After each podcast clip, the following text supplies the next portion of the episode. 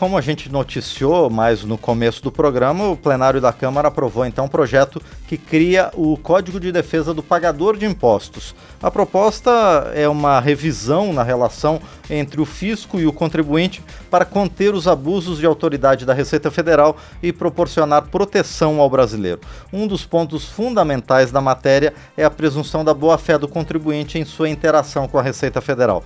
Um dos autores da proposta, o deputado Paulo Ganime, do Novo do Rio de Janeiro, já está conosco e vai nos explicar melhor sobre o Código de Defesa do Pagador de Impostos. Deputado, bom dia, obrigado por estar aqui no painel eletrônico. Bom dia, bom dia a todos, é um prazer estar aqui com vocês, obrigado pelo convite. O prazer é nosso, deputado, em receber o senhor mais uma vez aqui no programa. Bom, deputado, é necessário mesmo é, regulamentar essa relação entre a Receita e os contribuintes? O que está acontecendo de errado hoje, deputado? Olha, não deveria ser, né? Eu acho que numa relação correta, numa atuação correta da Receita, das receitas municipais estaduais, o contribuinte deveria ser tratado até mesmo como um cliente desse processo, né? um cliente que paga seu imposto e tem serviços prestados pelo Estado. Mas hoje no Brasil a gente vê, na verdade, que o Estado ele trata o contribuinte, o pagador de impostos, como um inimigo. Né? E é isso que a gente quer evitar, que é colocar a regra clara.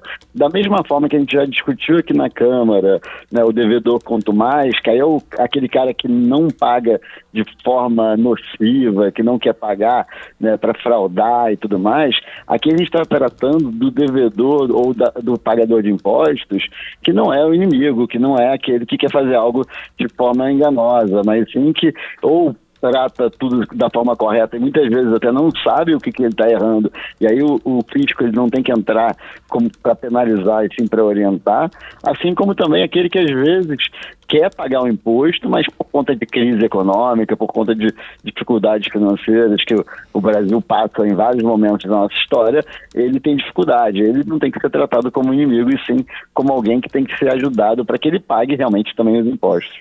E, deputado Paulo Ganimi, de que forma essa relação vai mudar, então? Porque a gente vê que nesses casos do pagador de boa-fé, do contribuinte de boa-fé, muitas vezes é a burocracia do Estado, da Receita Federal, que acaba impedindo essa boa relação. De que forma isso pode ser mudado?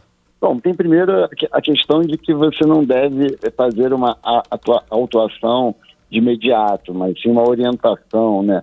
Você muda a lógica do, do contribuinte, e isso veio até em, em, é, na mesma direção da lei da liberdade econômica, que ela trata né, o empreendedor, o empresário, o cidadão, é, com o princípio da boa-fé. Né? Esse é o princípio que norteia os países mais envolvidos do mundo. O Brasil, a gente sempre teve o princípio da má-fé, ou seja, a gente parte do princípio que todo mundo quer fazer algo por má-fé. Tem que ser o contrário, as pessoas têm boa-fé de princípio. Né? E a gente tem que cuidar daqueles que têm má-fé, sim, com muito rigor.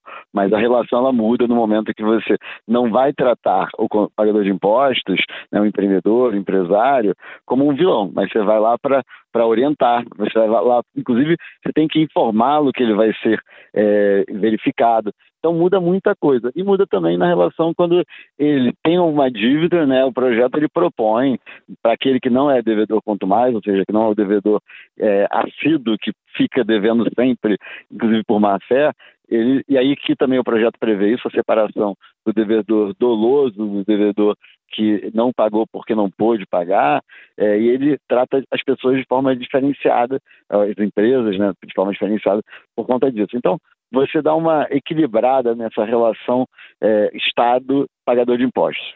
Posta, ela pode, inclusive, aumentar a arrecadação ou, de certa forma, diminuir a sonegação ou não pagamento de tributos ao acolher melhor o contribuinte?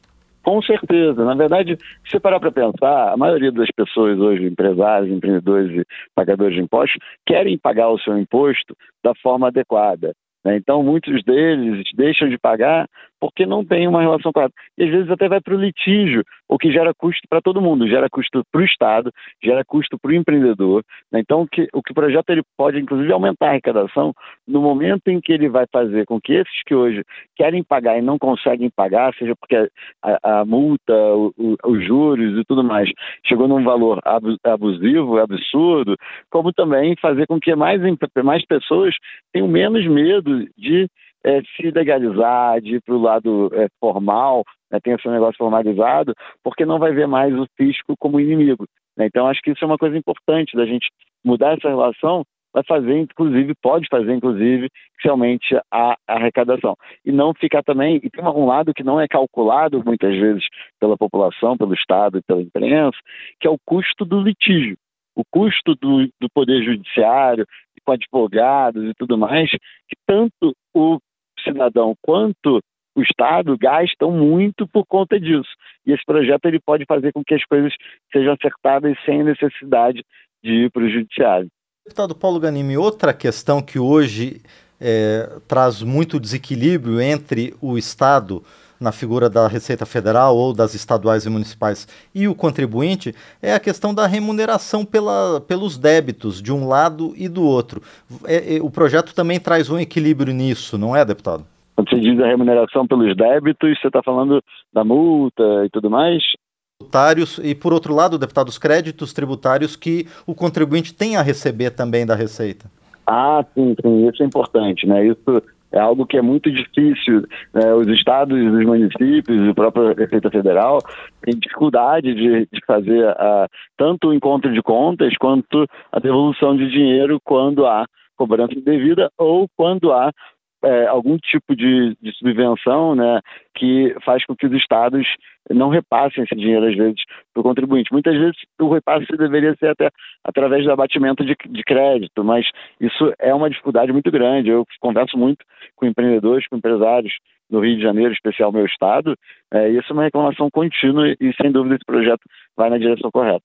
Muito bem, nós conversamos então com o deputado Paulo Ganimbi, do Novo do Rio de Janeiro, que gentilmente nos atendeu de última hora para falar sobre esse importante projeto que foi aprovado ontem pelo plenário da Câmara dos Deputados, criando o Código de Defesa do Pagador de Impostos, também chamado de Código do Contribuinte. Deputado, então, mais uma vez, muito obrigado eh, por nos obrigado. receber e por nos informar a respeito dessa questão.